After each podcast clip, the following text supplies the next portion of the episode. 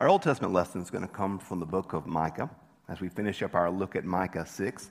We're going to reading Micah 6, verse 6 through verse 8. What shall I come before the Lord? With what shall I come before the Lord and bow myself before God on high? Shall I come before him with burnt offerings, with calves a year old? Will the Lord be pleased with thousands of rams, with 10,000 rivers of oil? Shall I give my firstborn for my transgression, the fruit of my body for the sin of my soul? He has told you, O mortal, what is good. What does the Lord require of you? But to do justice, to love kindness, and to walk humbly with your God. This is the word of God for the people of God. Thanks be to God. I've always loved meeting smart people, people who are good at their jobs. Honestly, I, I, regardless of what their job is or what their skill set is, I've always been impressed with people that are talented. I've always, I've always enjoyed learning from folks. So if, if, if you and I have had a conversation, I can almost promise you, if you and I have had a conversation about your job, I probably ask, what do you do? Ooh, what does that mean? And I'll, I kind of ask those questions because I, I want to learn more about really all kind of stuff. Uh, it, it's funny as, um, as Sarah and Thomas have grown in band, I know nothing about music other than I like it. That's all I know about music. I know how to work a radio, and that's it. And so I'm always asking, well, what does this mean? Oh, what is, it, what is that instrument? How do you play that? What does that do? What does it sound like? How does that, in, you know, usually dumb elementary question because I have no clue. But I, I want to learn. I, I, I, love meeting folks that are engineers because my brain does not work in an engineering type of mentality. I don't think that way. So I'm always que- asking questions about that. I love talking to, eh, talking to folks who are lawyers and see how the law works. Every, every church I've been at, I've had some type of um, expertise in my church. When I was in, in Philadelphia, I had a bunch of foresters in there. So I learned about how lumber works. Of course, the Delta had farmers. Philadelphia had foresters. Ripley, surprisingly, had a bunch of accountants. So I learned a lot about accounting. Petal was a military town. So I learned all about how Camp Shelby works and all those type things. And of course, here I've got all kind of folk that I've learned all kind of stuff from. It's been fun to learn. I keep, uh, I keep all my old sermons. Every, I, I keep, I have, a, I have a copy of basically of every sermon I've preached since I took my first appointment in 1999. And some days I'll go back and look at them. Y'all, I feel like I need to write letters to my previous churches and apologize. But hear me, I want to be very clear. I'm not saying I'm any good now. I want to be very clear. I'm not saying I'm any good now, but goodness gracious, I was bad. and I had with it the added bonus of thinking I knew everything. so I go back and read. I say, "Ooh, this is a beautiful combination of ignorance and arrogance. What a great combination to have." That's what most of my early sermons were filled with, was that beautiful combination of ignorance and arrogance. I was too dumb back then to not know what I didn't know. I think that's one of the things that life teaches you sometimes is you just learn what you don't know. And the old John Wesley said, "The older I get, the the more of uh, the more I'm, I'm, paraphrasing here. The more of a uh, an allowance I make for human weakness. I think that's a good, pretty good rule of thumb. The older I get, the less I realize that I actually know. And the more I want to surround myself with smart folks who know something, who can teach me something. That's a real gift. We've spent these last few weeks looking at, I think, one of the more important passages in all the Bible Micah 6, verse 8. He has shown thee, O man, what is good and what the Lord requires of thee, but to do justice, to love mercy, and to walk humbly with your God. And so we've talked about these things, what it means, what it means to do justice. And to do justice is to so radically love your neighbor in such an overwhelming matter that you won't to, you're going to do all within your power to make sure that your neighbor knows the fullness of God's life, both now upon the earth and in eternity. Because my great desires for my neighbor is that they have enough to eat, and they have enough clothing, they have what they need upon the earth, but also that they have the gift of eternity in God. So, so what it said, what it said in First John, you know, if we have the goods of this world and, and we, we, we see a neighbor in need, you know what, we need to help them. You know, that's to do justice, to understand that every gift we have is a gift from God. And that my desire is so deeply rooted in that desire that I have to love my neighbor as God loves them, that I'm willing to use everything I have to love my neighbor, both here upon the earth, but ultimately in eternity, so that they can know Jesus, to do justice, to love mercy. That's that beautiful Hebrew word, that Hebrew word hesed, kindness, that redemptive kindness of God that we see laid out before us in the story of Ruth. How Ruth's kindness redeemed Boaz. Boaz's kindness redeemed Ruth. And their kindness towards each other redeemed Naomi. Mercy is God's redemptive kindness. A God who loves us so much that he wants to redeem us. And so to love kindness is to love that same kindness of God. Not just, not just to think that kindness is a good thing. And this is not some Love, to love kindness is not just some warm, fuzzy, ooey gooey, be nice to people thing. But this is to see the potential power of redemption in every life out there. And to love that. To love that. To desire everybody to come and to know Jesus. To love kindness. But today, today may be the, the crux of it all. To walk humbly with your God. This is a, beautiful uh, phrase, a beautiful kind of conclusion to these verses to walk humbly with your God. It's interesting as, as, I, as I read about this, because I don't know about you, I can't speak for how you read the Bible, but when I, when I, when I read this passage, I typically always have focused on the humble part. Walk humbly with your God. That's kind of where my mind's always drawn, is the walking humble. But it was very interesting when I started reading on this passage and reading some commentaries and doing the Greek and Hebrew and all that.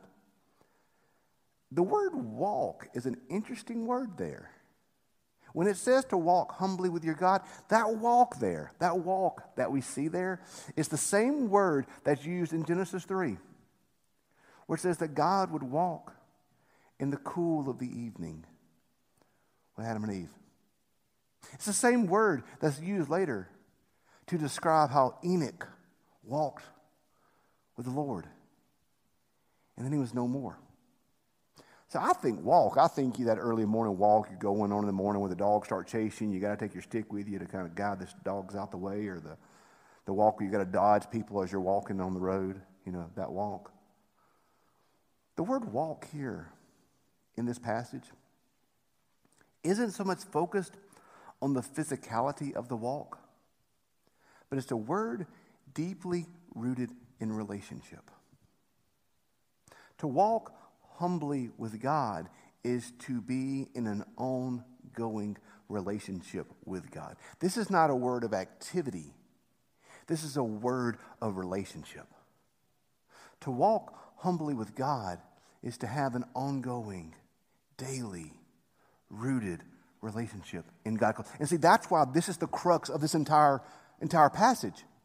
Because I'm not going to desire justice for my neighbors on earth and in heaven if I don't love, if I'm not walking with God. Because I'm not good enough, y'all. I'm a hard headed son of a gun. You know? I'm all, I'm, one of my favorite, I was talking with somebody yesterday. One of my favorite lines is by Rich Mullins, the former Christian songwriter who's passed away. Rich said, Vengeance is mine, saith the Lord, but I just want to be about the Lord's work. I'm all about some vengeance, y'all. Let's go get them. Let's get them. I love Tombstone. Let's saddle up. You tell them I'm coming. I'm bringing it all with me. You know, yeah, let's go get them. That's where Andy's heart usually is. That's where Andy usually wants to be, is in that vengeance mode. That's why I've got to walk with God. That's what I have got relate that relationship with God. Because that walk with God is that redemptive part that changes me. I don't always love kindness. You know, there's some folks I'm not sure I want God to redeem. Let's be honest with each other, y'all. There's some folks we might not want God to redeem. There's some folks we might not think are redeemable. Some folks we just don't like. We got a list of we got a list of them. Maybe you don't, but most of us do. I don't know that I always want God to redeem. What's the old prayer? Prayer, God, be with me my wife, our kids, us four, no more. You know? I'm not sure the folks outside the walls of this church would deserve redemption. Maybe they don't. That's where my heart wants to go sometimes. Go get them, God. The only way I'm gonna lo- the only way I'm gonna do justice and love my neighbor so radically that I desire for them to have what they need. The only way I'm gonna love kindness and desire redemption for the entire world as God does is to walk humbly with God. To walk with God. Because here's the thing walk, walking with God. The longer you're around God, the more you walk with Him daily, the more He changes who you are. Uh, my Rooted in Christ for Tomorrow is talking about a passage in Galatians where Paul says, Did we start with the Spirit and end with works? In other words, we're saved by faith, yeah. But so often, we think we're saved by faith, but we're sanctified or we grow by our own human efforts. What happens is we find our faith frustrating because we try so very hard to do right. We find ourselves failing at doing right. And then we get mad at ourselves, and we get mad at God, and we get mad at everybody else. The key to life is that walk, y'all. If we're not walking with God, nothing else is going to matter. If we're not walking with God, we're going to return to our old ways. We're going to return to our old hearts. We're going to return to our old actions. We're going to, we're going to live a life like that. It's not about doing, it's not, we like the, the doing part's a to do list, y'all. The first thing I do when I sit down on my desk on the mornings is I make my to do list. Who do I got to call? Who do I have to email? What do I have to do? I like that to do list. Well, the greatest part of your to do list with God, the greatest part of your to do list with this lesson, with this passage, is to walk with God. That's it. Because if we get that part wrong, nothing else matters. If we miss the walking with God part, then the rest of it doesn't matter. So we walk humbly with God. We have that relationship with God. Humility, there's a great quote I wanted to. Um, humility here talks about that posture. Okay, so we walk with God, but how do we walk with God? How do we walk with God? Because sometimes, sometimes um, when I first got saved in college, not to be cocky, I was probably the greatest Christian to ever live. I mean, Jesus was better than me, but that was about it. I was, I was pretty awesome. I mean, God really got lucky when He got me. Let me tell you, He really got lucky. So one day I was sitting in the cafeteria at Co-Lin, just proud of my awesomeness and how holy I was. This guy walks in, dirty hair, long hair, filthy looking guy. Sits down, I thought, huh, look at him. Look at me, man. I'm awesome. And he got to be like me because I'm awesome. And he sat down, took his hat off, and said a prayer over his meal. Then I realized, ooh, wait, I forgot to pray over my meal that day. That day. Jesus tells a story about a Pharisee and a tax collector. The tax collector looks at the Pharisee and says, Lord, thank you that you did not make me a tax collector. In other words, God, aren't you lucky to have me? The tax collector beat his breast. And so, the Lord, have mercy on me, a sinner. And Jesus said, One man went away justified. To walk humbly with God is the posture with which we walk, but walk with God. It is for us, is for, for us to understand that God's not the lucky one, we're the lucky one. And to understand that we don't know everything. We don't understand the fullness of God. I want to read to you a quote that from Beth Moore that someone shared with me. I love this quote. It says, Everything he tells us is true, but it's also true that he doesn't tell us everything. Isn't that a great quote? Everything he tells us is true, but it's also true that he doesn't tell us everything. I don't know the fullness of God's mind. I don't know the fullness of God's wisdom. I don't know the fullness of God's heart. I am, I am, I am Job when confronted with God, where Job says, I put my hand over my mouth for I've spoken much too soon. Your ways are not mine. The Bible says his thoughts are not our thoughts and his ways are not our ways. So we walk with God, but we walk humbly with God, knowing that ultimately he is God and we're not, and there are mysteries. There are things we don't understand. There are limits to our faith. There are limits to our rationality. There are limits to our reason. I like for everything to make sense, y'all. I'm cut and dried, black and white. Everything makes sense. I want, I want a to do list. I want everything to be clean cut and everything to be perfect and everything to make sense. And that's not how God works sometimes, y'all. God doesn't always work like that. There's a mystery to God. The Spirit moves in mysterious ways. We struggle with the mystery. We struggle with the mystery. We, we don't think about that mystery of God, that He is the sovereign God of the angel armies. He spoke everything to ex- into existence. He is greater than us, and smarter than us, and stronger than us. So we walk humbly because He is God. And the beautiful thing is that the God of the universe, the God of creation, the God of all that is, both seen and unseen, this God chose a magnificent way to change the world. Chose to use you and me. Chose to use the church. He chose to use the grace of Christ that is lived out through our lives. He loves you. And maybe he didn't always make sense. Maybe life doesn't always make sense. Maybe you're going to be like maybe you get to heaven and you got a whole list of stuff you're going to ask him because it doesn't make sense to you. I know I am. I've got a whole list of stuff I'm going to ask him about one day.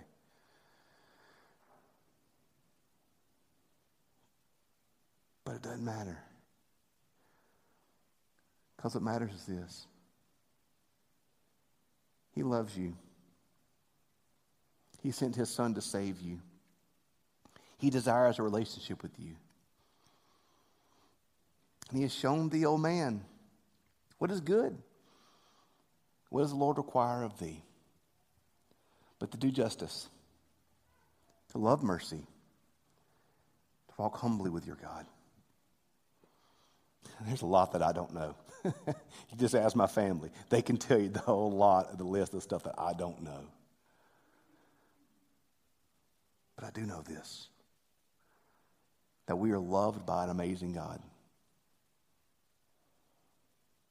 And that He has shown us what He requires of us to do justice, to love mercy, to walk humbly with our God. One of my favorite scenes in all of Scripture is in Isaiah 6. In Isaiah 6, um, Isaiah is the prophet, says, Isaiah the prophet in the, in the Holy of Holies ministering to the Lord, it says. And um, it says the Lord of God appear, Lord uh, host appears to Isaiah. And Isaiah has such an interesting reaction when he see it when God appears to him. When God appears, Isaiah says this: "Woe is me, for I'm a man of unclean lips, and I live amongst the people of unclean lips, and my eyes have seen the Lord God of hosts." Isaiah sitting there doing his thing, and God appears. And Isaiah, his first reaction is, "Whoa, whoa, whoa, whoa, whoa, whoa! You are, you are, uh-uh, uh-uh. nope. You're bigger than me. You're stronger than me. You're mightier than me. You're holier than me. You are something different from me, and I can't, I can't do this. This is too much for me. This is too much. And the word says that the angel took a, took a, uh, uh, uh, uh, picked up a coal from the altar and touched his lips to purify them. Told him to go and speak. That's a lot we don't know, y'all. This world can be crazy. There's a lot going on in our world we don't, there's a lot going on in our world we don't understand. A lot going on in the church we don't understand. A lot going on all over we don't understand. And we can become paralyzed by what we don't know. We can become paralyzed by the mysteries. We can become paralyzed by the anger. We can become paralyzed by the hate. We can become paralyzed by all the stuff brewing out all over the world. We can just be overwhelmed by all of this. And it's so tempting and it's so easy and it's so sometimes even enjoyable to focus on all these things. When the word says clearly here, He has shown thee what is good and what is the sovereign God of hosts requires of thee to do justice, to love your neighbor radically, to love mercy, to love redemption, to walk a relationship humbly, the posture of submission with our God. I don't know much. I don't know much. But I know that. And if we spend the time that God gives us on the earth, living out this radical vision and mission here, y'all, oh, what a life we would have lived. And oh, what a difference we'll make in the world. Because there's a world out these doors, y'all, hungry for Jesus, hungry for redemption, and hungry for hope. And He has placed you and me where He has placed us to accomplish this goal. By the grace of our Lord and Savior, Jesus the Christ. May it be so. Let's pray.